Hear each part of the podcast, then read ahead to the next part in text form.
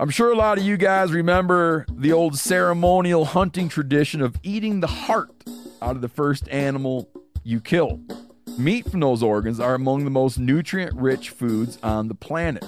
You can get those same benefits your ancestors craved via convenient daily capsules from Heart and Soil. Find out more at heartandsoil.co. And remember, use code MeatEater for 10% off your purchase. There's nothing like snook hook sets at dawn or catching a tarpon in the moonlight. Find your next fishing trip made easy on fishingbooker.com and experience the magic of the Sunshine State or any other destination on your fishing bucket list. Book a blue water adventure in search of sailfish or go snapper fishing with the kids. With over 6,000 captains and trips to choose from, planning your next one just got a whole lot easier. Download the Fishing Booker app on the Google Play or App Store or visit them online at fishingbooker.com to book your trip today.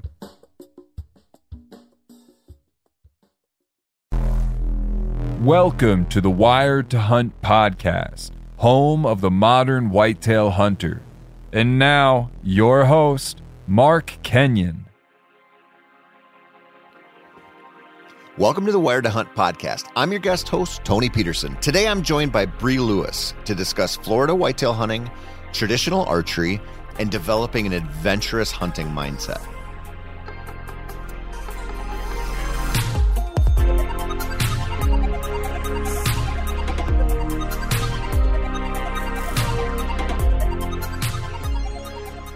All right, folks, welcome to the Wired to Hunt podcast, which is brought to you by First Lite. You might notice that this is not the voice of Mark Kenyon. He's off at a Miley Cyrus concert in Memphis with Spencer Neuharth, where, at least according to his latest text to me, Spencer paid up for the meet and greet. So that's a nice little treat for the boys. Today, my guest is Bree Lewis who is a big game hunting guide in New Zealand, as well as an outdoor writer. Bree grew up bow hunting Florida whitetails with her father, Tim, who is the author of several great bow hunting books and a real student of nature.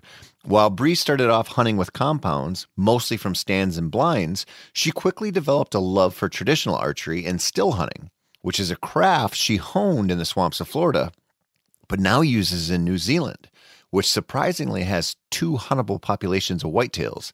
There's a crazy story behind that, which Bree shares with me, in addition to a lot of really interesting conversation. I had an absolute blast talking to her, and I think you're going to love this show. But I got to give you a heads up that I actually recorded this with Bree way back in July. Mark and I got our signals crossed on this one, and we didn't really have a place for the show then, but we do now. So keep in mind, if it seems like our seasonal timing is off a little, it's because we had this conversation. It was in the middle of the summer. Other than that, I think you're really going to love this episode. Bree Lewis, I am so excited to talk to you today. Well, I'm excited to talk to you too, Tony.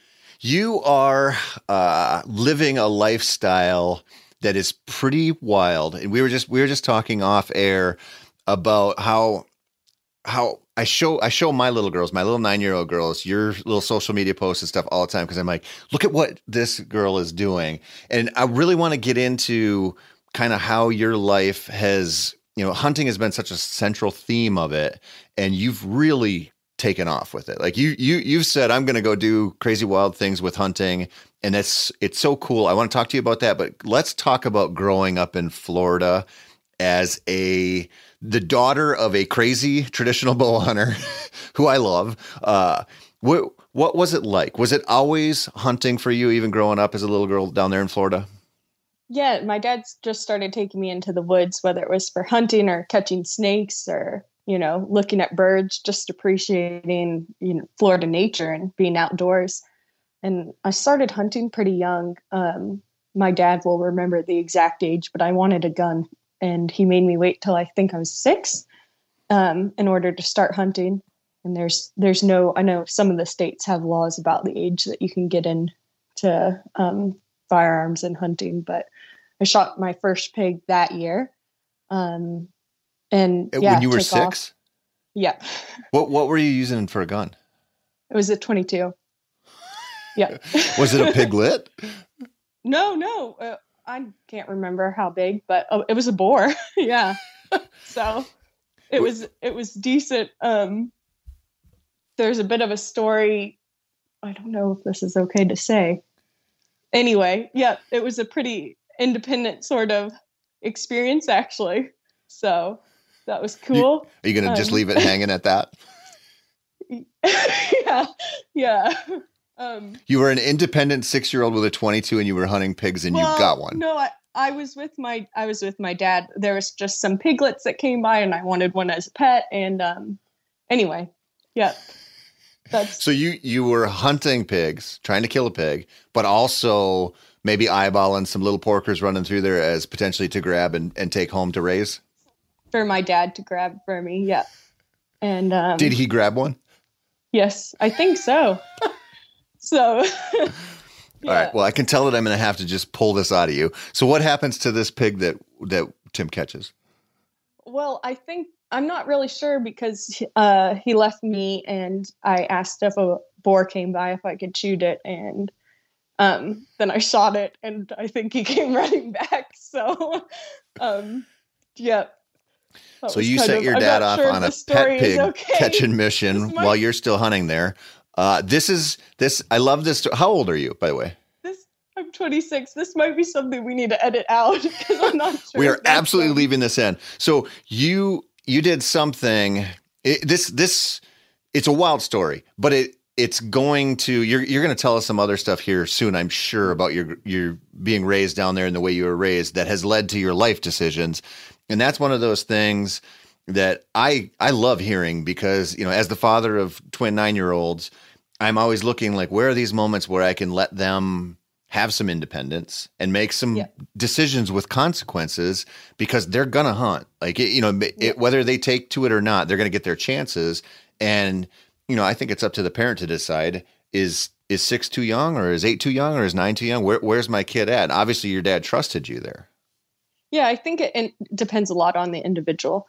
Like, I was probably mature, and I think girls mature a bit, understanding consequences, probably a bit earlier than boys in some cases, but it's all on the individual.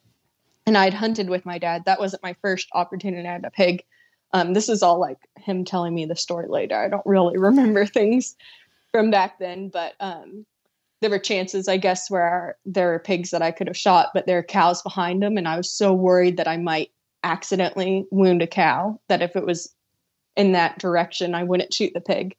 So there were opportunities where he saw me make decisions that were smart, and we talked about them. So I think he felt pretty comfortable by that stage. was it was this kind of hunting scenario this this wasn't probably out of a ground blind 20 years ago then was it I mean you were probably in like a, were you tucked into the palmettos or something Do you know? I can't honestly remember.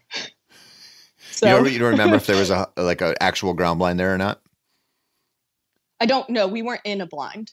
okay There You're wouldn't sitting on the ground. Actual, yeah, um, yeah. That's Yeah. probably what it was. when did when did he get you into shooting traditional bows Uh, before that, um, I'll send you a photo uh, of it. I would probably have been three or four, and I'm wearing a little tiara, and I have my first traditional bow. And I remember I took it in to kindergarten to show and tell, and I broke it because I tried to string it myself in front of the class. Mm, It was pretty heartbreaking, but um, yeah. So that was my first traditional bow, and then I just had heaps of other ones, and uh, I got into shooting fish. So that was the first thing. Uh, grew up on a canal that you saw, and mullet would come by, and I'd shoot them off the dock with wood arrows, so they'd float once the fish died up, and then I'd go swim out and retrieve them. So, yeah. Uh, That I I love that. It, and it, this comes your your dad is is Tim Lewis, and he's he's a bow hunting writer. He's a bow hunting author. He's a he's a hardcore traditional bow hunter, and Yeah. a and a real student of nature. Uh, he's he's such a cool guy. Uh, he, he he was he always traditional archery. Did he, al- Yeah. did he ever hunt with compounds that you remember? He yes. So my mom and I, she she bought it. I was pretty young. Um, we got him a compound bow after he had an injury, and he thought that that was the way to go was to try to shoot hunt with a compound bow. But I don't even think he made it a whole season with it, and he went back to traditional Yeah. archery. So He's Yeah. he's into it, and and you Yeah. just took to that. Have you have you ever hunted with a compound, or has it always been traditional for Yeah. you? Yeah, so I wasn't strong enough to pull back a traditional bow. I started bow hunting, I think, when I was 12 for deer. And so he got me a compound bow and, yep, away from there. And I stuck with it all through. I wanted to go to traditional bow, but I didn't put the time into practicing. So I just, you know, season would come up and I'd want to go hunting. And you know, I just stuck with the compound as a bit of a crutch. So I just started going into the traditional bow now that I've been over in New Zealand and games like readily available. There's no seasons or anything, no tags. So it's a great opportunity. So you didn't you when you were growing up bow hunting those swamp whitetails down there, you were always hunting them with a compound? Well, no. Okay. So when I was at school um, at UF, I started getting into the mounted archery. So that motivated me to practice more with the traditional style bow. And that's when I started. So I did shoot one whitetail in Florida with a trad bow, which was pretty cool. Nice. But when you when yeah. you start so you said you started when you were 12 whitetail hunting down there? yes. How long did it take you to kill your first deer? I was in eighth grade. So it would have been probably two seasons without shooting anything.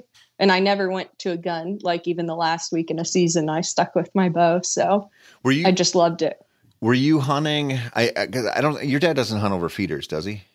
No. Yeah, so he's No. he's hunting natural browse and natural natural food, natural movement down there. Yeah. I- And I'm assuming you were too. Yep. Yeah. Yeah. So just following in my dad's footsteps, kind of. And um, I really liked early season hunting because uh, the deer are feeding on the acorns from the scrub oaks and they're out in really good country for bush stalking, um, which that's my New Zealand term for still hunting. So, yeah. yeah. They call it bush stalking here, but pretty much um, just walking through those scrub oak areas and it's really quiet because we have that white sugar sand so it's quiet there's palm frond clumps and these little scattered groups of scrub oaks um, and it's actually a good chance to stalk a deer which is a really hard feat with a bow. So Is is that how you Um, killed your first one? no. My first year was in the winter and that was from a stand in a swamp. So it was like completely water under where i shot her. Um yeah. But Go ahead. the the other thing is we're hunting on private land. We have 14 members on the hunting club, and most of them are rifle hunters. So archery season was kind of our free range. We could walk around, and we didn't worry about messing up uh, other hunters. Versus during the rifle season, we stuck to one area a bit more because we didn't want to mess up other rifle hunters. Was that part of the reason why you liked the early season as well? Yeah. Yeah. And and probably just for a young person, sometimes it's hard to sit still for a while. Like um, I used to only be able to hunt till nine or something in the morning because then I'd be ready to go do something active. But um, of course, as I got older, I it was so exciting just being in a spot where I felt like there was a potential. I was quite happy to stay all day if I felt like it was good. So When when did you kill your your first one still hunting down there?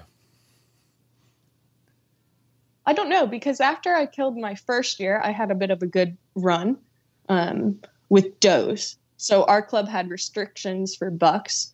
They had to be, I think it was a hundred. Oh, I'm I'm thinking of score, but it would have been, I think, 15 inch main beams or 15 inch spread and four points on one side. Um, and then it changed and they had to be also over four and a half years old. So we had a lot of restrictions on the type of bucks that we could take. And i was always i guess wanting to err on the side of caution. So there were some bucks that i took photos of and showed my dad later and he was like oh i would have shot that. And i was like eh, well. What what? So know, this so is this is a world that probably a lot of people, a lot of the whitetail hunters listening to this, probably have never experienced a hunting club, and you know that those kind of restrictions they're very common in those kind of places or those kind of leases and situations Yeah. and but but a lot of people outside of the south don't deal with that I mean, when you were, you know, you grew up with that, so you probably that was just what you dealt with. But Yeah. as like a young bow hunter out there who's like, man, I really want to shoot something, it was probably pretty frustrating, huh? It wasn't frustrating because I I'm probably more trigger happy now than I've ever been. Just getting into the idea that you can shoot a lot and game animals here are considered pests. So um, it's actually encouraged in some ways. But yeah, when I was young, because I always grew up with those restrictions, I was never too worried or concerned. I liked being out in the woods, and hunting was what motivated me to spend time out there. But um, it was a great hunt if I saw a raccoon eating things in the tree next to me, or, you know, it's all the other wildlife that I saw. And if I saw deer, that was so exciting. It didn't matter if I shot them or not. But having the camera and trying to get photos of them was pretty rewarding too, because you feel like I was that close and I did the movement to get my camera out. I probably could have gotten a shot at that animal if I had wanted to. Yep. So you So- you kind of um you your early years are kind of like mine where you know we we were primarily sitting in tree stands for whitetails or sitting on the ground, but I Yeah. was like you know I- ADHD to the max. Like I, I don't want to sit here for hours and hours and hours. And so sneaking around and still hunting, you know, when I when I was growing up, still hunting was like a very talked about and you know it was it was put into practice by a lot of people. It's really not that popular now, At- at least for whitetails. It's not. Yeah. Um, well, like I said, my experience hunting whitetails has all been on private land on that lease, but I enjoyed the still hunting aspect so much that I started setting my stands for opportunities for still hunting. So it's kind of similar actually to how I hunt the mountain country here in New Zealand. So I'd find an area with good sign around me, so still a chance of being able to shoot something for my from my stand, but also in areas where I could see other, you know, scrub oaks that were dropping in areas where I could plant a stalk on something that doesn't look like it's going to be feeding by me. And just the terrain of that scrub country is so cool because it's actually possible to do a stalk. You have silent footing and lots of little clumps to go to. And yeah, so that was cool. I mean, it, the thing that you know when you when you hunt in some of the locations you hunt, or you know where, where you're working down in New Zealand, or you go out west here in the states, you know it's spotting and stalking, and you know it's it's very so common, right? And Yeah. you just realize, like, yeah, you know, if I see a mule deer in the right situation, I can totally creep in on it. But we don't because of where whitetails live, and we don't see them bedded as often as some of these other Yeah. critters. It's kind of like you forget how stalkable they can be, and if you Yeah. if you can move around and pay attention to the wind and and stay quiet, they're totally stalkable. It's just not. It's In so much right harder to find the situation. Yeah. Yeah, exactly. And it's in the in the right situation and in the right country because as it the time of the year changes and they're more in the swamps and thicker areas, it's pretty much I wouldn't say impossible, but I've never shot one in that situation stalking. I've tried. I've Yeah. tried, but I haven't been successful. So Yeah, it's just not. It's an it's an opportunity thing that you know. There's certain situations where you know if you're hunting western river bottoms or something, it's it could come up. You know, I mean, I've had it.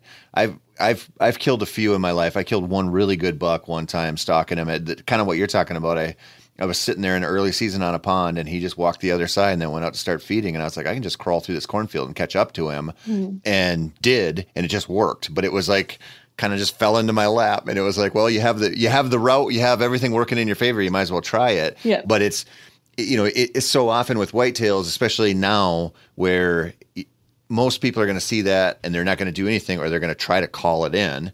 And you know that might work, that might not, but there are situations where you can just get down and go after those suckers. Well, and there's a lot of situations where you can't too. And I probably, well, there's a lot more failing stories than successful stories, even in that scrub. And I learned the hard way a bit about whitetail behavior. I can remember one story that's just really, really clear. It was a beautiful 10 point buck and he was gorgeous. And I think I'd seen him from a distance before and already knew that he could be in that area. Um, and he came by me and just kept on walking and never gave me a shot at like 30 yards. And I was hunting with a compound bow at that time. So it was like just doable range for me, but not, he never gave me an opportunity. Fed under an oak and then he was out of my range and he just wouldn't feed closer, wouldn't feed closer. And he continued on, and I was so upset, and I decided I was going to get down and try to intersect him on the other side of that little scrub oak patch. And uh, of course, right when I'm getting down, he comes back because they feed around and comes comes right back where I could have shot him if I'd have stayed in my stand. But instead, I was moving and he saw me and he was gone, and yeah. that was it. So um, that... I was I was really heartbroken over that because you just you put so much time into finding the spot, finding the spot with the animal. You get so obsessed with it, and then you ruin it, and you know maybe blow him out of that a old buck like that. Yeah, it um, sucks. He might not be coming back there.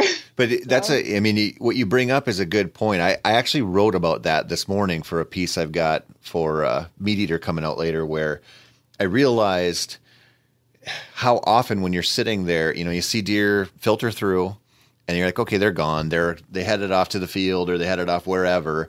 And then, you know, 45 minutes later, you look up and see movement and they never left. They, you know, or they, they swung back around and they're just staging in there and just milling around in the cover and they didn't go anywhere. So that's another, I mean, there's an asterisk on our advice earlier just to get down and run after them. Don't always do that. Cause, no, because sometimes they didn't go away don't. from you.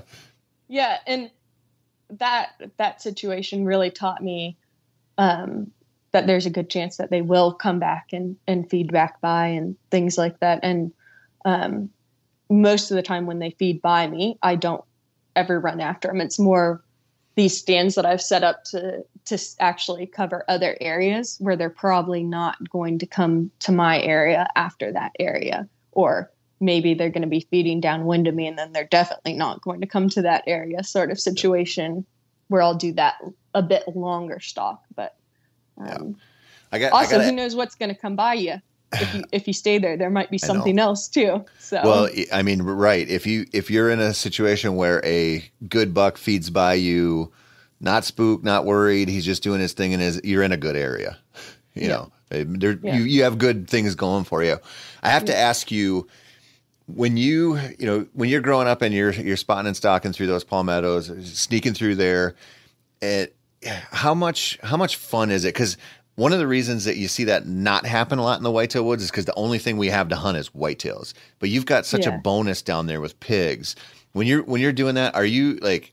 I know when I'm around pigs, they're always on the menu. Like I never, if I mm. see them, I'm like laser focused. But when you're when you were down there growing up, having access to them, was it like you're sneaking along and you hear pigs or you see them, or like are you immediately going after them, or are you like I'm sticking to deer? Nope. I'm sticking to deer. Oh, really? Yeah, I was I was always sticking to deer because we had the opportunity to pig hunt all year round, but we only had X amount of months to um, because we are on private land. Yeah, and the pigs aren't native. We could hunt them anytime. So when I was deer hunting, I was I was pretty hardcore about deer hunting. I was probably way more obsessed with hunting back then than I am now, even though that's what I do now for work and everything. But no, it was a big deal to me. Um, and like even having pigs under my stand, I would hate it because they would scare away the deer, like on the acorns and things. But I wasn't going to waste time shooting them if I felt like it was going to mess up my hunt. So yeah, they don't play yeah. well together, huh? No, no. Yeah, definitely not. Uh, definitely not on the like, you know, any mass food product drawing them in, they get a bit, I guess, territorial aggressive over it. So yeah, they'll chase the deer off. I, when I hunted, I hunted Florida one time for whitetails, and there were pigs everywhere. And they were like, "Yeah, you can shoot them, you know, but like we're we're here for a deer hunt." So I shot one pig like the first night or something like that. Like mm-hmm. I couldn't I couldn't handle it. And then after that, I just had to watch these pigs, and I was like, I like it it kills. I don't get opportunities at pigs, you know. Yeah, and it just yeah. killed me. I'm like, I don't care about these little swamp whitetails. Like I'm sitting here just donating like liters of blood to these mosquitoes. Blood. Please just let me shoot these pigs, but we couldn't. Yep. Yep. Well, we could. It was oh, just frowned on. You just go to Florida over the summer and, yep, go back to Cocoa Beach, and I'm sure my dad could help you with pigs.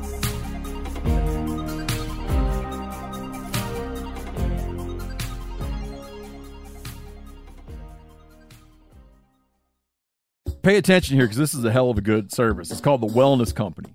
Picture this, okay? You wake up, you got a scratchy throat, you're all congested, you got a runny nose, you got a cough, whatever. and you weigh your options like you tough it out, get sick, take time off work, try to get a doctor's appointment sometime in the next few months, wait two hours at urgent care and sit in a room full of six sick folks, or you open your medical emergency kit. You match your symptoms to the doctor recommended prescription and you start on the right meds right away. These medical emergency kits not a first aid kit, all right? It comes with doctor prescribed meds to treat over 39 medical issues. So, on hand, strong antibiotics for infections of all types. Plus, a doctor's easy guide so you know exactly what to take and when. No waiting to see the doctor, no waiting at the pharmacy. It's all in there. Every home should have at least one medical emergency kit. Order yours online in minutes. Your kit will be rushed to your door. Get 15% off at urgentcarekit.com slash meateater and use promo code meateater. That's promo code meateater at urgentcarekit.com slash meateater. Hey, everybody knows Weber grills. I've been using Weber grills my whole life, and check it out. They got a pellet grill, the Weber Searwood pellet grill. Now, with a pellet grill, you can smoke, roast, and sear what I like to do on the same grill. You can go from low and slow, okay, on smoke boost mode, which gives you great smoke at 180 degrees, or crank this thing all the way to a heat sear at 600 degrees. It's got a full great sear zone, so you can put more food on the flame. This this, this is my way of bold saying. If I was going to cook roast one way, that's how I like to do it: sear roast. Utilize the smoke boost setting to intensify that smoky flavor. Direct flame cooking creates searing, crisping, and browning. Food is going to look as good as it tastes. This grill gets hot in 15 minutes. Cleanup is easy. Cook confidently with intuitive digital controls at the grill and enjoy the sleek, easy to use surface. You can also add a heavy duty rotisserie or rust resistant griddle insert to up your game. Get fired up for your new Weber Searwood pellet grill. Part of the reason I wanted to talk to you, about, you know, the Southeast in, in general is you know there's so many whitetail hunters down there and it's like it's for some reason it, being in the hunting industry it's just like a hard region to represent like it's hard to find a lot of voices that come out of there even though it's a super popular you know it's it, people down there are passionate and so that that's part of the reason i want to talk to you because like when i think about going to florida i don't think about hunting i'm like take me No. fishing Well, that's it. Like the truth is, our whitetail quality compared to the rest of the states is just they're not as impressive. So unless you're from Florida and you love hunting the Florida swamps and the Florida bush, it's not something that you is a destination at all. Like for turkeys, that's the only yeah and I guess gators now. Um, but that's the only reason why Florida would be a hunting destination. But if you grow up there and you love hunting the swamps and like it's it's I think it's tough country to hunt. You have like you're saying the mosquitoes and a like uncomfortable heat a lot of the times even in winter it can get pretty miserably hot and things like that. And Yeah. just in the swamp and how thick it is and Yeah. all of that. it, it is of that a adds up. inhospitable environment i mean Yeah. it Yeah. really is and that's one thing that really opened my eyes so most of the hunting that we did down and this was like this is three days of hunting so it's or five days of hunting or whatever so it was like just a very small glimpse into your world so correct me if i'm wrong but you know we did we did tree stand hunts on like natural movement and you know like they had some feeders out there in certain places but it was mostly just like they had little food plots and like you know it's Yeah. it's swamp so there's like little high ground and they go through here or whatever but Yeah. the one day they were just like you know if you want to go sneak around try to find a pig or find a deer go ahead and you know so i'm i dropped a pin on camp and I'm out there and I, I'm like, you know, when you when you're in the mountains, they say you get cliffed out, right? Like you you get to a spot, you're like, I can't go anywhere. I'm going to die if I Yeah. keep going. So you got to back Yeah. out, and you can get into trouble because of because of the you know the up and down terrain. Yeah. I was sitting there and I'm like, I keep getting swamped out. Like everywhere I go, I'm like, I'm Yeah. looking and I'm looking at water that has alligators in it. Like I see them sometimes. Yeah. And I'm like, now I don't know where to go. And you can't get any elevation. It's so flat that it's like it reminds me of being in the in the big north woods where you're just like, I don't really have a good bearing. and I can't get up and see anything. It's it's a really mm. challenging environment that you probably wouldn't think until you if somebody dropped you in there, you'd be like, "Oh yeah, this is tough." This is tough. And and sometimes like especially on the edge of swamps and things you get bushed out too. Like it's just actually too thick to really get through without making a lot of noise and clearing a trail. Um Yeah. and it takes you way out of the way you'd like to go with the wind or the area that you would like to try to get to um because you have to get around this really really thick briars and vines and everything so Yeah, it's tough. Yeah, and it, it what, is. what surprised me, you know, because it's so wet, or you know, when we were there, it, you know, you'd get that crazy rain for like an hour in the afternoon every day, and it, you Yeah. know, where it would just downpour, and so you'd be like, okay, I should be able to sneak around and be quiet, but then this the sun comes out, it's a million degrees. It's- and then there's mm. palm, like dried palm fronds and stuff on the ground, and so you're like, Yeah. like you said, you're caught in the briars, and then you're stepping on stuff that's way crunchier than you think it should be. And I was just like, this is this is legit difficult. So you know, you Yeah. talk about like the quality of deer down there. Yeah, they're little, but Yep. if you could go down there and consistently sneak around and kill them, you could go anywhere where the deer were bigger and probably do really well. I think. Yeah, that's that's what I think too. And like getting into the guiding coming from Florida, I think learning to hunt that bush and be aware of a lot of other things besides just the the game sign because you're aware of all the other species that are going to give you away and the terrain it, it makes you a better hunter anywhere that you go Yeah. um, and there's a lot of obstacles to solve the the problem of getting a whitetail in Florida and it kind of makes other obstacles seem not easier, but it just helps you learn to figure them out, I guess. Yep. Yep. Eh, Yeah. Easy doesn't make you good. You know, I mean, it just it does. Easy can be fun, but Yeah. challenging makes you good. And it, you know, Yeah. you know, you mentioned you, kind of alluded to this earlier, and you know, I, I've bitched about hunting in Florida a lot because it was it was wild, but at the same time, you know, you're sitting in a tree stand. You know, we were hunting the end of July, right at the opener of the season, wherever we were, like Central Florida or wherever we were, and I grunted in a buck in you know August first or whenever it was, little guy, and I'm looking at like tree frogs and stuff from my stand and and little lizards, So and I'm like, yeah. this is not something I could have anywhere else. And so, No. you know, everything, you know, you think like, oh, the perfect whitetail hunt in Iowa on November 7th or whatever. Like there, there are times when it's just all around awesome and very comfortable.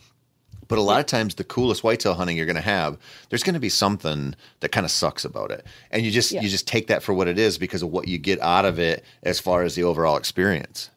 Yeah. And that's the thing in Florida, like with your tree frogs. And for me, it was, well, snake. I like snakes and frogs, but I also liked otters a lot and raccoons and things as a young person. And I actually used to pick my stands and my spots because my dad would help me like find sign and talk to me about what was had good potential and things. But when it came down to it, he would let me pick my my own spots that I was going to hunt and help me set up stands there.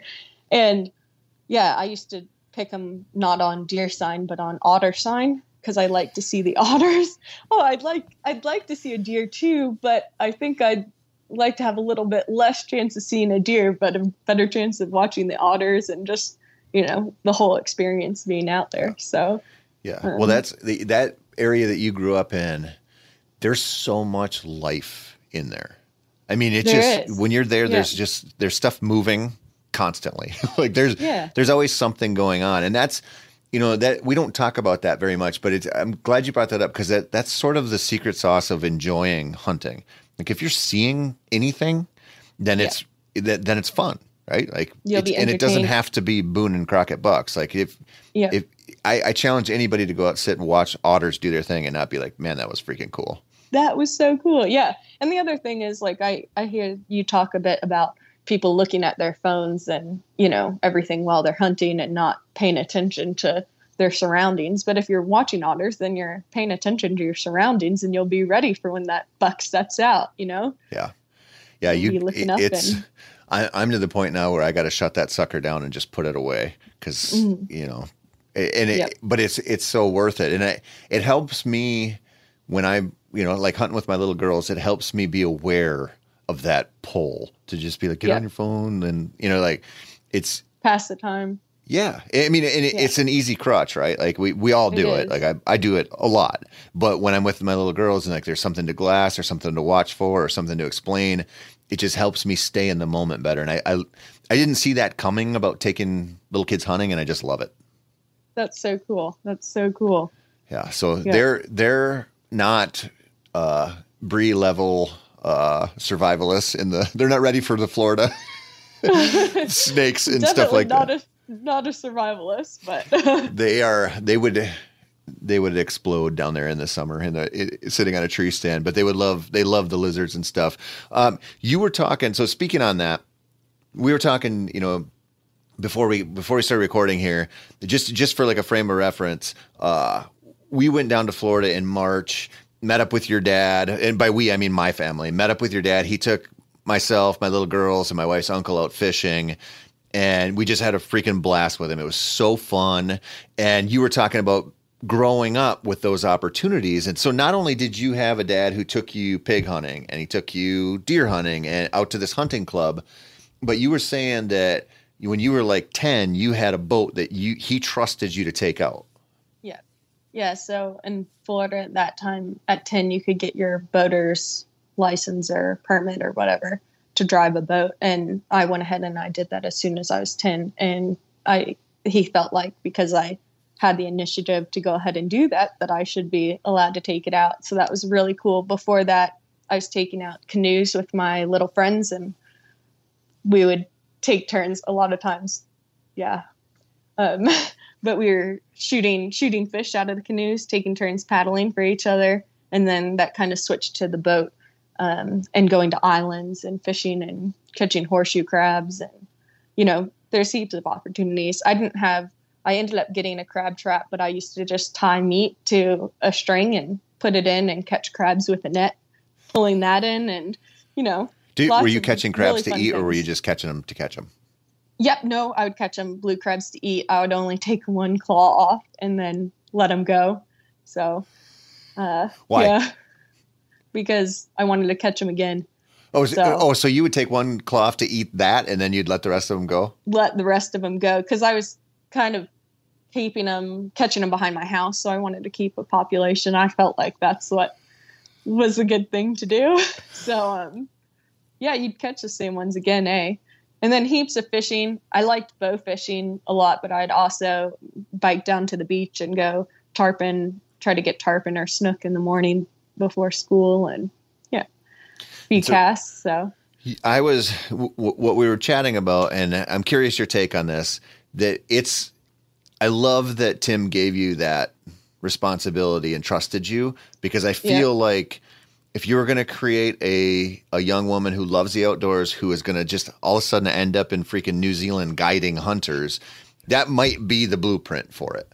yeah, definitely. I mean, I think it really helped my confidence that I could just go out and do things by myself because I was always allowed to and encouraged to. So um, that really gave me the mindset where, oh, it's not scary to go to a new place. And I'd never hunted out of the state of Florida before I started guiding.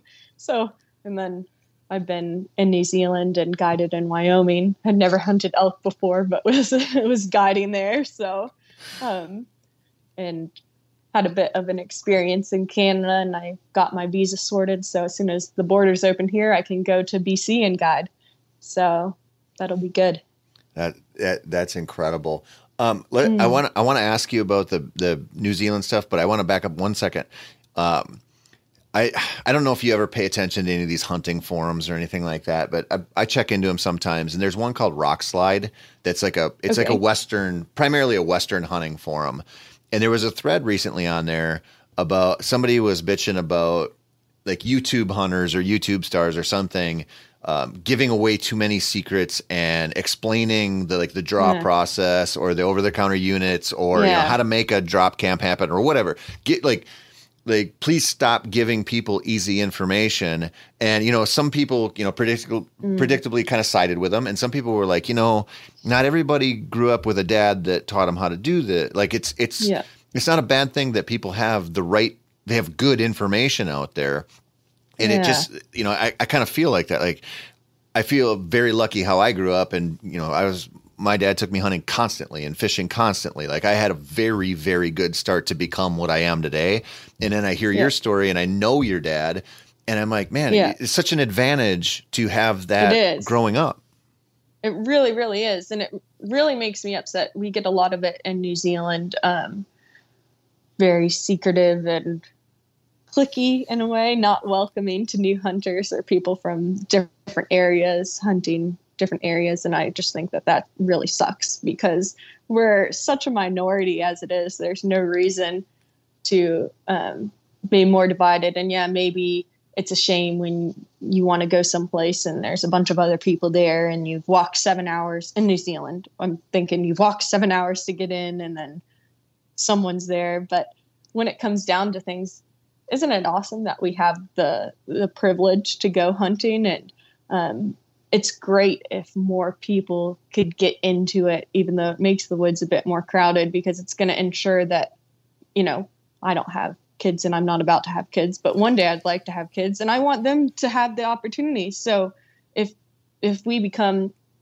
such a secretive minority, it's going to get taken away and or at least made more difficult. So yeah, um, it, without question, and it, you know, it's just the reality of what's going on, right? Like we have mm-hmm. we have mm-hmm. if you look at the population of humans, eh, it's it's growing exponentially, and there's more people out there, and they're taking up more space. And you know, if you look at the average size of a like the square footage of a house here in the U.S. now versus 50 years ago, it's like a thousand square feet bigger or something like. I mean, it, we're taking up more space, and so yep.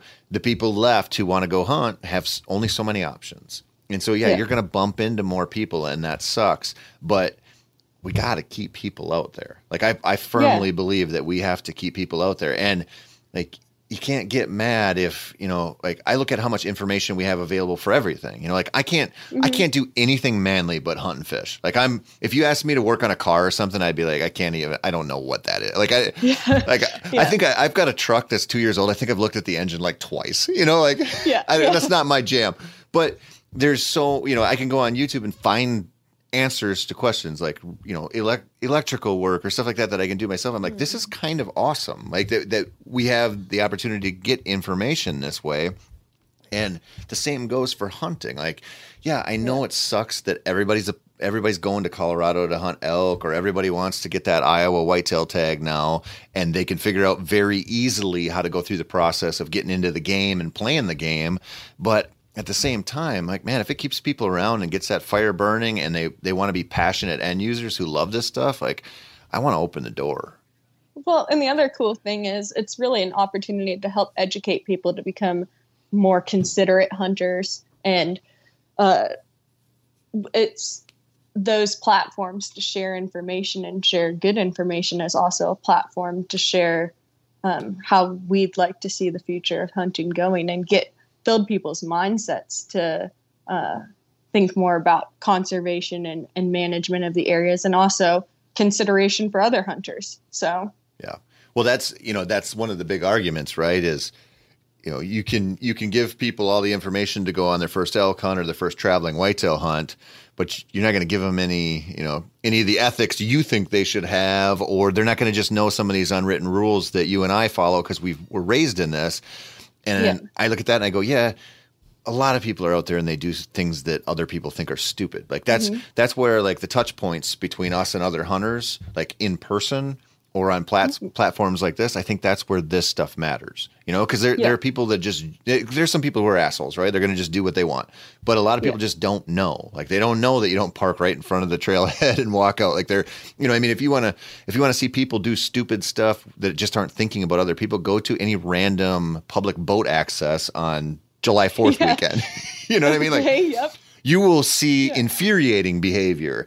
And some of it is these people are clueless, and some of it is they just don't know any better. Like maybe they got their yeah. first boat and they've never done this before. And so it's like kind of up to us to just be like, we got to little police our own a little bit and just kind of usher them in the right direction or what we hope is the right direction.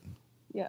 And maybe, maybe I'm a little bit naive, but I think most people just don't know. Like if they knew, they would want to be a bit more considerate about things. So, yeah. Um, at least that's what I choose to believe. So no, I, th- I think you're right, and I, I, I really think you know, it's so easy. It's so easy to go into hunting, you know, whether whether it's whitetail or whatever, and expect something bad to happen. You know, like it, this is what happens on public land a lot is people go out and they're just thinking, well, you know, somebody's going to ruin my hunt or it's not going to be any good because there's been a bunch of idiots out here. And so they don't hunt the way they should. And it's sort of a self fulfilling yeah. prophecy. Or if, you know, you pull up there and there are two or three other trucks in the parking area, it's you get into a bad headspace and you're not going to hunt the way you need to. It doesn't do you any good. Like it, you know, and it, those, I just, this is so random, but I've, I've had a dog training buddy who I had on my other podcast and he was awesome, but he was a hothead. he he has a he has a cabin on a lake up by where we're at. And uh-huh. he passed away last year right before duck season. And when I got the text, I texted, you know, the person back and I was like, Was it a was it a heart attack? And she said, Yeah. And I was uh. like, Yeah, because he was running so hot and so angry over so much little stuff that, you know, and I'm not a doctor, right? There's probably a million reasons yeah. why he had a heart attack. But when you see that, it's like, it really wasn't worth it to live that way. And he wasn't that old. No. And so I see yeah. some of these people get so worked up over this. I'm like, like you said, hunting is a freaking gift. Like it's yeah. we could lose this shit at any moment. And you know, the opportunity to live a life like you're living and the opportunity to live a life like I'm living, or just have it be your escape, that's there's only so many generations left and that's gonna be gone. Like we should really yeah. learn to appreciate it. Exactly. No, I can't couldn't agree more with that. And I see probably because I grew up more on the uh, private land side of things. I do like most of my hunting here is on public land, but I see it a lot with fishing. So growing up in Florida on fishing spots, you get people they're so upset coming in, and it's just really not worth it. Well, so. I know, and it's it's weird, right? Because it's not like there aren't lots of places to fish. and, yeah. you yeah. know, but uh, down there, and people get very territorial, and I get it, but it's just it's the same thing again. Like you know, mm. we we were talking about before this podcast that everybody has a freaking boat now, and everybody has the ability to go out and buy like a decent Garmin unit or something. They can find. I mean, you can get a five dollar app on your phone and find every every structure underneath the water on any lake you want. I mean, it's the information's out there. So you got to go. Okay, well, am I gonna am I gonna do something different? Am I gonna get up earlier? Am I gonna fish a little different strategy, a little tap, like change my tactics? What are you gonna do? To just make up for the fact that everybody has the same information. There's more people out there. Yeah.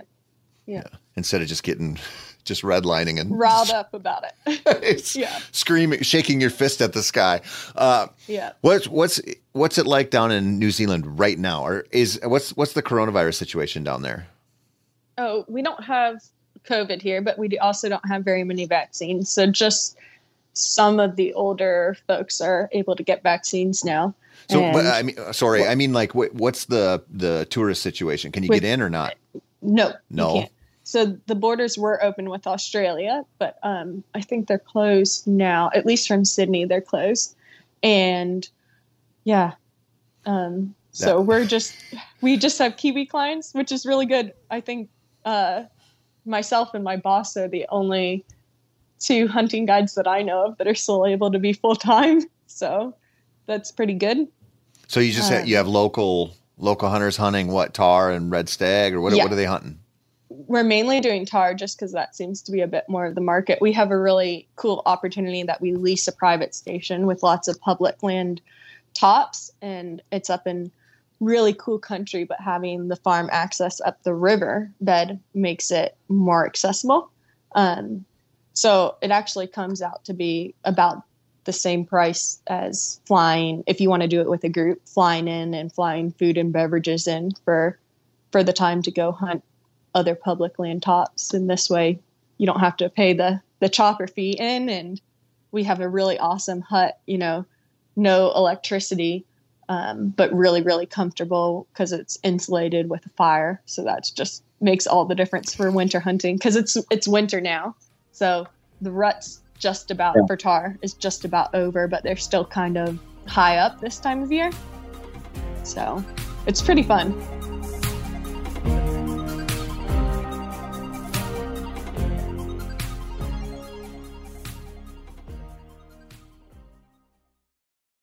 Pay attention here because this is a hell of a good service. It's called the Wellness Company.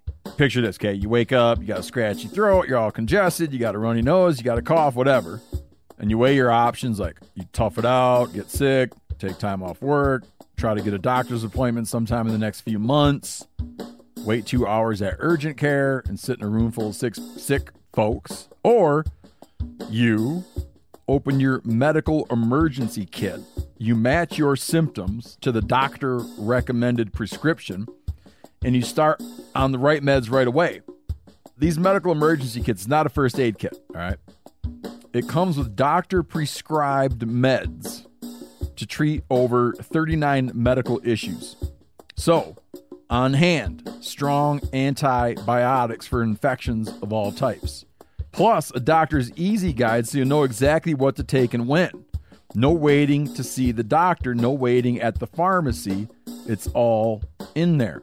Every home should have at least one medical emergency kit. Order yours online in minutes. Your kit will be rushed to your door. Get 15% off at urgentcarekit.com slash meateater and use promo code meateater. That's promo code meateater at urgentcarekit.com slash meateater. Hey, everybody knows Weber grills. I've been using Weber grills my whole life and check it out. They got a pellet grill, the Weber Searwood pellet grill. Now, with a pellet grill, you can smoke, roast, and sear what I like to do on the same grill. You can go from low and slow, okay, on smoke boost mode, which gives you great smoke at 180 degrees, or crank this thing all the way to a heat sear at 600 degrees. It's got a full great sear zone, so you can put more food on the flame. This this, this is my way of bull saying. If I was going to cook roast one way, that's how I like to do it: sear roast. Utilize the smoke boost setting to intensify that smoky flavor. Direct flame cooking creates searing, crisping, and browning. Food is going to look as good as it tastes. This grill gets hot in 15 minutes. Cleanup is easy. Cook confidently with intuitive digital controls at the grill and enjoy the sleek, easy to use surface. You can also add a heavy duty rotisserie or rust resistant griddle insert to up your game. Get fired up for your new Weber Searwood pellet grill. Before before everything got shut down, what what was your client base like? Where where were they coming from? Mainly Americans, and then Germans would be the second biggest. Uh, Europeans, but mainly Germans. So They, are, were they mostly rifle hunters? yes, yeah. So my boss that I work for for the tahr doesn't take bow hunters. Oh, he He doesn't. doesn't like bow. No, no, and I don't blame him. Um, I I don't blame him at all, especially for how he works because um, I did have a client last week that killed a tahr with with one shot with the 300, but that was this whole year. Three shots has been the fewest shots to finish a tahr. Um, just because they're so tough, they've got this big mane too, and I think that that really takes away a lot of the speed before it even gets to their their thick shield. It's almost like a pig. Um, their skin and they're just such hardy animals. So, um, Hmm, interesting. in really really big open country. So I took my bow up. I had in between hunts. I went further up the valley to some of the public land, and I was going to try to shoot a tahr, and I chickened out because of my clients the week before having so much trouble with the gun, and I was finishing everything with the knife, and I just was like, I'm not not comfortable to fling an arrow at this animal um, right now. So I'm gonna well, I eh, but ended people up do not it. even taking the bow out. Yeah, Yeah, I they do. They do a lot with compound bows. yeah. Um, and and I think it's definitely doable with a trad bow. And um, I think my dad will give it a try. But I just, I guess I had a bad enough week guiding with having trouble killing animals, but I wasn't in the right frame of mind to take my bow out for him. So Well, that's it's so interesting to hear you say that because there's like wh- whether we you know, whether we want to or not, we internalize things. And so Yeah. when you're when you're exposed to that and you're guiding rifle hunters and you see that that a certain animal soak up a lot of firepower, a lot of lead, yeah, it's Yeah. and, and in your heart you're like, I think I could get one of these with a bow, but you know like what they're capable of, and so you kind of internalize that and go, I don't know if this is you know like Yeah. I, you call yourself off of that. That's interesting. Yeah, and the other thing is this time of year over the winter, um, I mentioned that they're a bit higher. So a lot of times the old bulls will live down in lower scrub, and it's really doable for archery hunters. But this time of year, when they're rutting, they go up to much steeper country where big family mobs of nannies live. Um, and they're a bit more in the open, but still it's steep enough you can, you know, bow hunting is still doable. It's more challenging. But the the worst part is recovery is such a real factor where you shoot an animal for recovering it. And if you shoot them with a bow and they go, you know, 100 yards or 200 yards, well, are you going to be able to get to them? You have no idea where they're going to go. So, dropping you're them talking super high ele- elevation, steep stuff, right? really steep, Yeah. really, really steep. And, you know, ice this time of year and snow. And yeah, there's just a lot of places that you can't get to. So Yeah. I had a tahr the other week that we shot and it, it slid down and it hooked by its horns. Um, and we had to tie it up to shoulder cape it and skin it. And then we untied it and gave it one push and it just free fell. We couldn't see it. And then we heard it hit something and then free fall a bunch more and hit something. So, like, that's the sort of country that we're in. Um, and yeah, it, it makes you think before you bring a bow out. That's for sure Yeah. and That's it, it's definitely doable. Other times of the year, um, after the rut by September, uh, especially the old bulls are back down really low and thick bushy scrub, and you just never really see them. But if you you found a good area and spent a lot of time there, you'd probably get an opportunity. So Does it? Do you run into any any issues? and uh, Maybe issues is the wrong word here, but you you hunt with a very interesting setup, and you're guiding rifle hunters. Are you ever just Yeah. like, hey, come on, guys, why don't you hunt with a real weapon, or you just keep your mouth shut and take your tips and just let it go? No. Yeah, yeah. I definitely, I definitely keep my mouth shut and definitely take my tips. That sounds bad, but but in um, your head, are you I- like, come on, guys, quit being such pansies and hunt with a real weapon? No, because it's such a challenge in its own way. And everybody has their different um, what's a challenge for them and what they enjoy doing. And I um, have been doing because I've been guiding so many of these, and it's a real social hunt. These tops hunts I call like adventure hunting versus I think the bush stalking and the still hunting with a bow is a lot. Well, obviously, it's not something you can do with two people, really, I don't think. And it's, yeah, you're very in the moment versus on these big walks, you're spending a lot of time just covering ground where you're not really worried about your movement and things and you can talk. And um, it's more the challenges of the terrain and the country. So if that's what people are after, it's an awesome challenge in itself. It's Yep. just a different sort of hunting. It's kind of like, you know, I don't know if I said this on the other podcast because I tell quite a few people this. Hunting is like saying that you play a sport with a ball. You know, are you playing pool or are you playing football? Like, yeah, it's it's pretty different. So A lot of different ways to go about it. Let, let's talk about your bow choice. Okay, well, I have it here. It's not strung. so it's um, made with more, like it has fiberglass and uh, modern day materials, but it's a Turkish uh, horn bow style. So Which it's a West what? Asian recurve. it's a West Asian recurve, a mounted archery bow. So this is new since the last one. This one's, I think, 62 pounds. Um, so it's a bit, I uh, had another one made that was another 10 pounds stronger just for New Zealand game. And So- what you say it's it's a West West Asian or Western Asian. What did you say it was? Yep, I a West Asian recurve kind of is the model of it. Good girl. And it, Um, and it's a mounted bow, and you keep saying that. Now our listeners don't know what that means. yes. Okay. So I used to do a sport called mounted archery. So it's where you're running on a horse shooting targets um, pretty close, uh, 10, 15 yards away.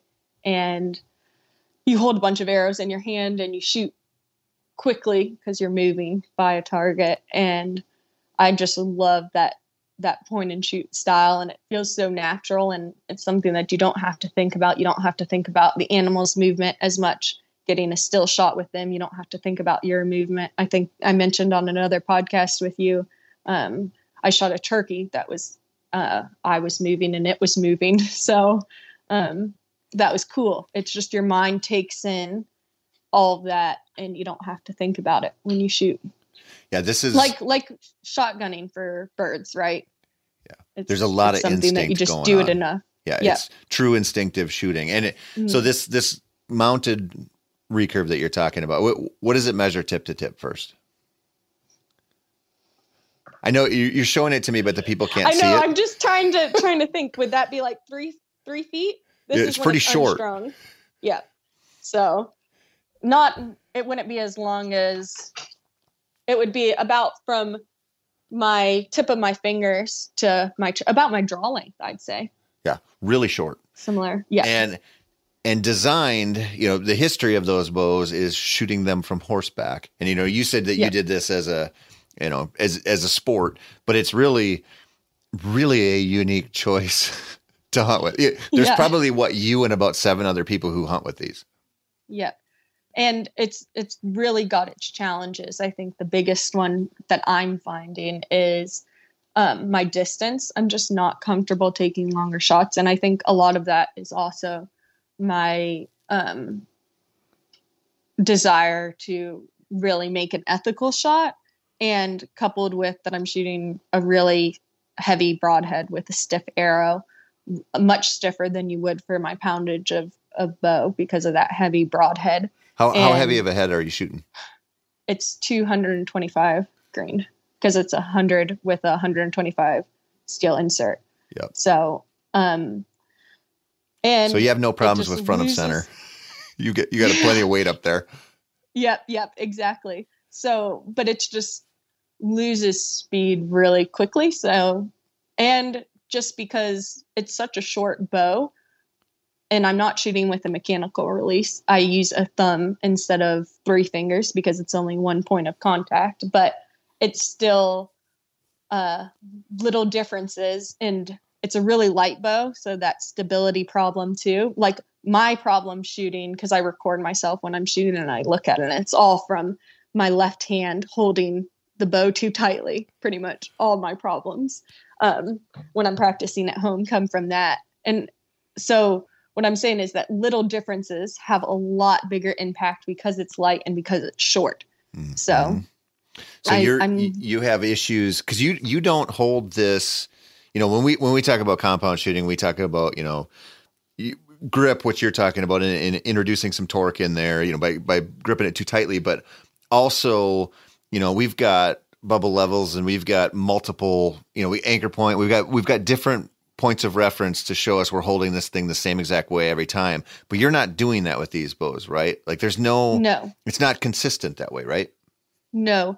And i'm probably getting a bit more consistent because I haven't been practicing from a horse. I've been practicing a lot of stationary stuff for hunting, and I've been practicing um, actually holding my draw, just getting prepared for different shots that I might need to take a bit more. But it's still it's still not stationary against myself. It's still a floating rest. So, but I am trying to be more consistent with that floating rest and um, the biggest thing that I do that helps me is to do that little bit of a what we talked about with the male arrow, the um, positive pull through and push through, and that little bit of movement for me at the shot helps to keep uh, my release more consistent and crisper. So those are some of the things I've been working with. so you you said, you know, compounds way too easy. Rifles obviously way too no. easy. Traditional, no, no. you know, normal traditional archery way too easy. You're going to shoot a bow that is designed to be shot off horseback, but you're going to shoot it in, in, in all of your different sneaking around hunting down in New Zealand and everywhere else. What's what's your range with that sucker? Yeah, right now I'm limiting myself to 10 yards. Okay. Uh, yeah. yeah. And and that's So I might be pushed out to 15 yards and i have shot things at 15 yards and even over 20 yards with the old bow but um it's just what I've decided to tell myself now um, is I'd like to try to get 10 yards from an animal. And your and, or 15 yards. what, what did you call it? Bush creeping? What was the word you, you said before? Bush stalking is what bush they stalking. say in New Zealand. Still hunting, pretty much. yeah. So you're bush stalking uh, a variety. Of, you know, that's the cool thing about New Zealand. There's a variety of animals to hunt down there, and yeah. you're trying to get within 10 yards of them to shoot them with this bow. Yep. That's the goal. That's just a, they're big animals, and it's a little bow, and I want to make sure I take the best shot that I can. Yeah. So, yeah.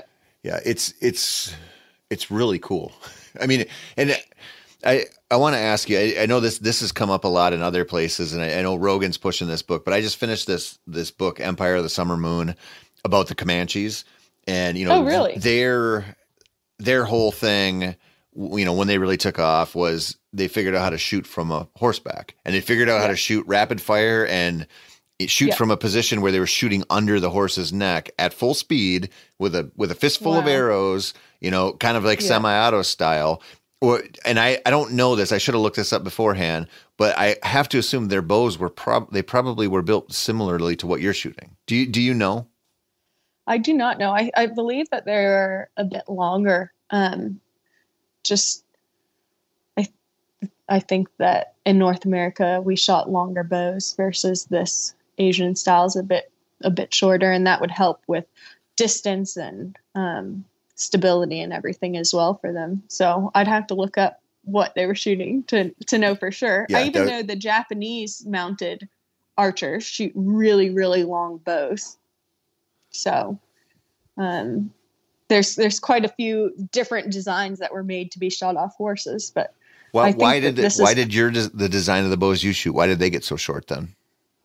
Um, I'm not sure why, to be honest. I think that just they're a lot easier to handle on a horse. So the Mongolians and um, everything did everything from horseback. So they probably wanted something that was just easy on the horse. Huh. It's it's interesting. Anybody who's listening to this who's like, I have no idea what the hell they're talking about. You just gotta look them up.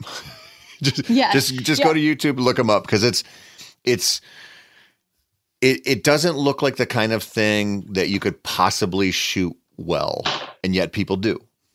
Yeah, yeah, people shoot them amazingly well, and when I was shooting a lot, practicing, uh, my dad and I play archery golf when I'm home, so what we do is we tie a bottle cap hanging from like a bush. So it's like a bottle cap by a piece of floss in the wind. It's kind of a hard target to shoot. And you know, you can get consistently where you're hitting something like that with these bows, um, which is pretty cool. How, so, how often do you target practice? I mean, how often do you shoot?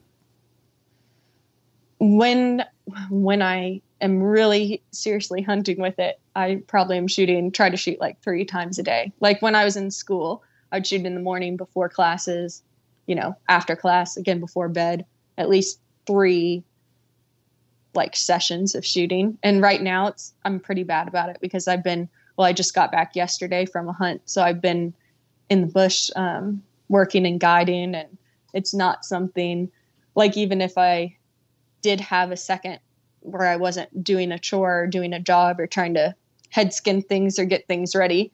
Um, I kind of have to be social. Like I can't just go off by myself and practice shooting. So um, I haven't been practicing as much lately. Yeah. Well, I mean, you got to work.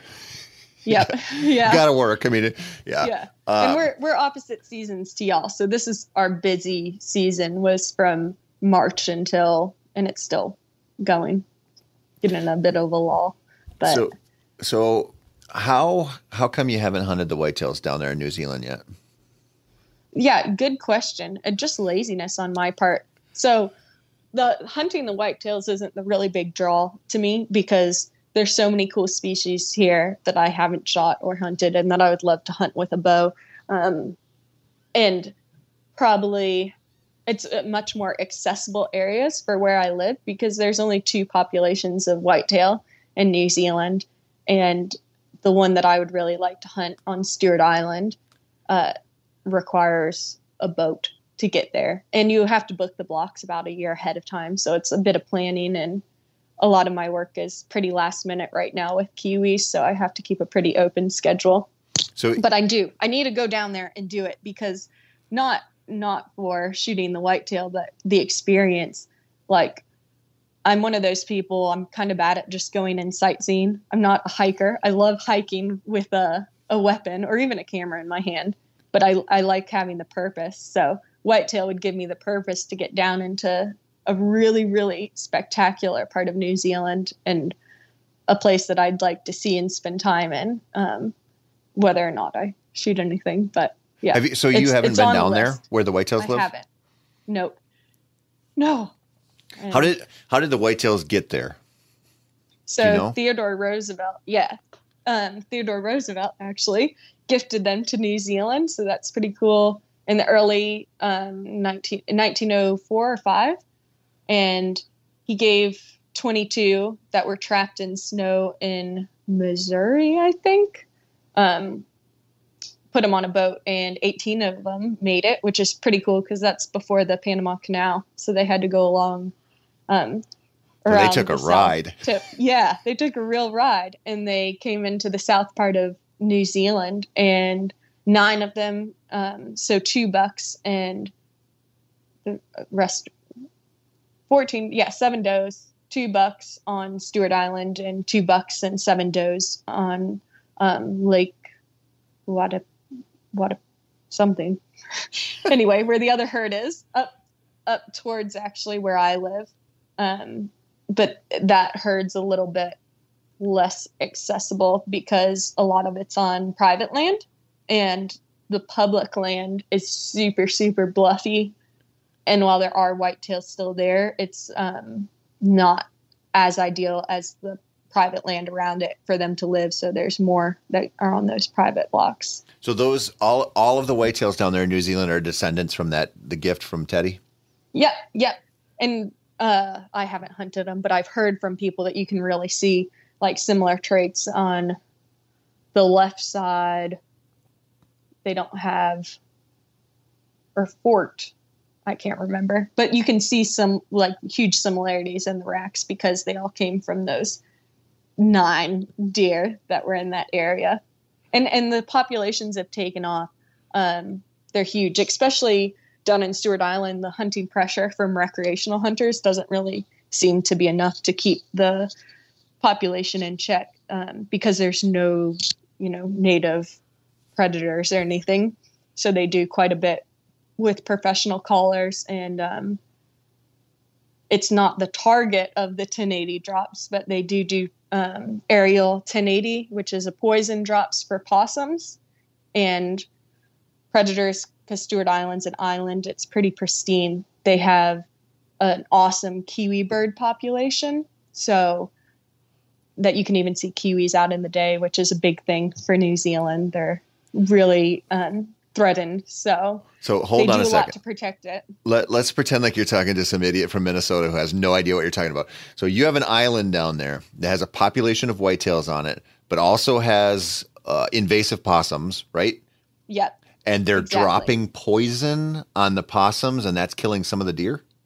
Yep. So the deer will eat the 1080 as well. So it's something that they're not really worried about because they're they're paying people to call them to shoot them as well um, to keep the population in check because it's a pretty pristine environment. It's really uh, for as big as the island is, it's fairly untouched by humans and they've got some really awesome plant species and bird species that don't exist anyplace else. So they do actually the whitetail population in New Zealand is probably studied more than any of the other deer. I don't want to say that for sure, but it's really well studied because they want to determine their effect on the native vegetation as as they're browsing and things. So they have a number that they've determined is ex- like acceptable to be there, and they use other means, um, commercial shooting, professional shooting, to help keep that number um, where they want it. Just without predators, it's completely different. Deer deer are pest here, so there's like if you look up online, you can read a lot about how to effectively hunt because it's all how to effectively manage pest species. But it will tell you heaps of information about what they're eating and where they are, what times of year, and And on, and on like that, that. island down there, there's public land there. yeah, so it's all public land. Um, it's just you have to book your block, and it's like booked out a year ahead of time. It's a pretty popular thing for Kiwis to go down and do, or Kiwi, not the birds, the people, the New Zealanders. So um, they love it. It's really like sportsman's. Well, New Zealand, all New Zealand's kind of like a sportsman's paradise, but the diving is just exceptional. The fishing's just exceptional, and then you have the opportunity to hunt a species that you can't hunt other places in New Zealand. So it's a pretty big draw. Does, And- does anybody ever go and bow hunt them, or is it mostly rifle? Yep. No, no, quite a quite a few. The compound bow um, is becoming a much bigger thing here in New Zealand than it was, and it's it's ideal country for bow hunting anyway because it's a lot of bush. Um, most of the deer are shot within like 100 meters of the coast, so a lot of deer are shot. Probably most of the deer would actually be shot on the beach because they come out and they eat the seaweed on the shore. The whitetail do there, so yeah, yeah. Uh, how big do they get down there? Do you know?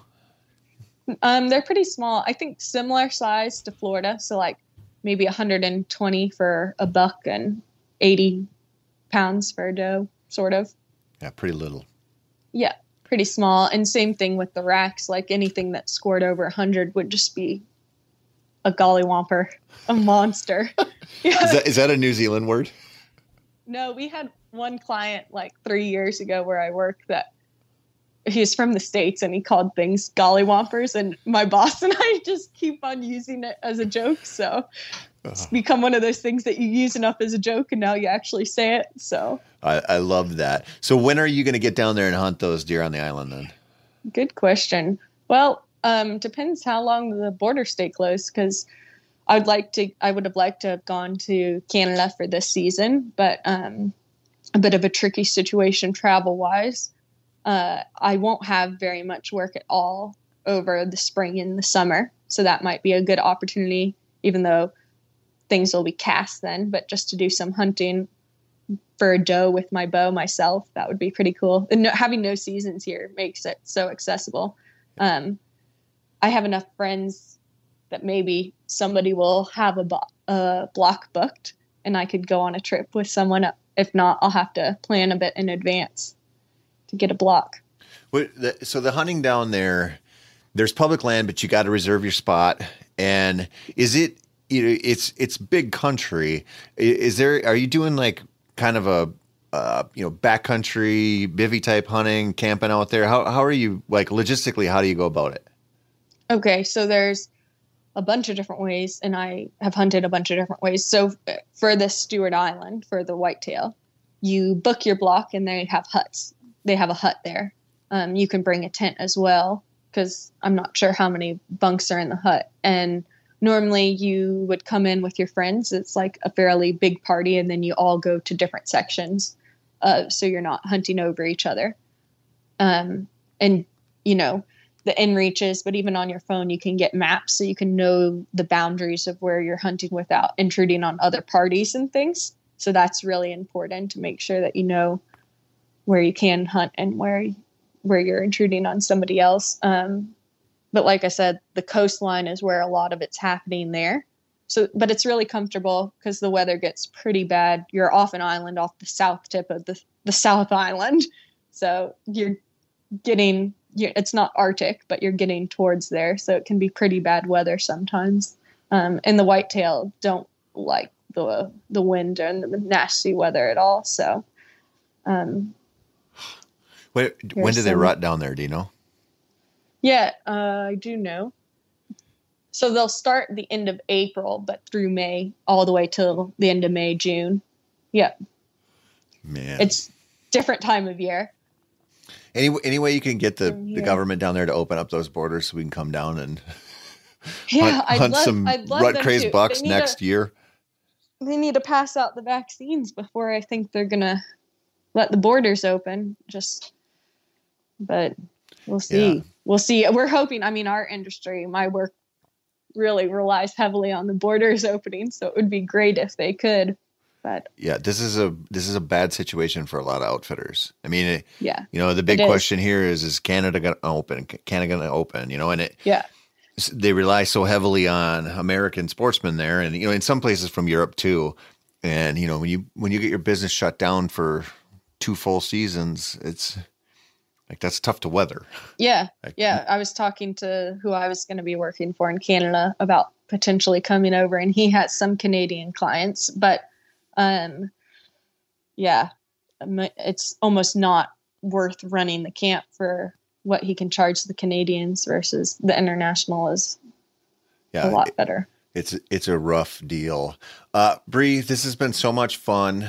Um, where what, what's the outfitter you work for? In case people who are listening to this can never actually get down there and go hunting. In case you ever let us in.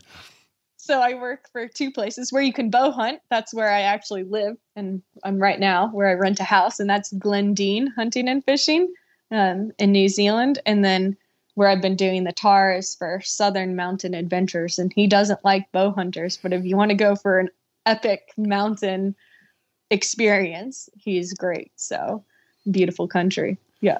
Awesome. Well, thank you so much for coming on. I really appreciate it. Sweet. Thanks, Tony. Great talk catching up. That's it for this week, folks. Make sure to tune in every week for more whitetail goodness. I'm your guest host, Tony Peterson, and this has been the Wired to Hunt podcast, which is brought to you by First Lite. If you still have a whitetail itch that needs some scratching, head on over to our Wired to Hunt YouTube channel to check out our how to videos, or go to MeatEater's YouTube channel to watch our one week in November series. And if that's not enough, go to themeateater.com slash wired and you can see a bunch of articles from mark myself and a whole bunch of our uh, valued contributors writing on all kinds of different topics related to whitetails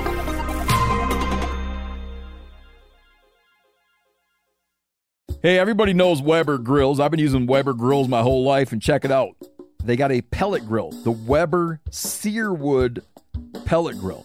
Now, with a pellet grill, you can smoke, roast, and sear on the same grill. You can go from low and slow, okay, on smoke boost mode, or crank this thing all the way to a heat sear at 600 degrees. It's got a full great sear zone so you can put more food on the flame. Get fired up for your new Weber Searwood pellet grill. I'm sure a lot of you guys remember the old ceremonial hunting tradition of eating the heart out of the first animal you kill. Meat from those organs are among the most nutrient rich foods on the planet. You can get those same benefits your ancestors craved via convenient daily capsules from Heart and Soil. Find out more at heartandsoil.co. And remember, use code MeatEater for 10% off your purchase.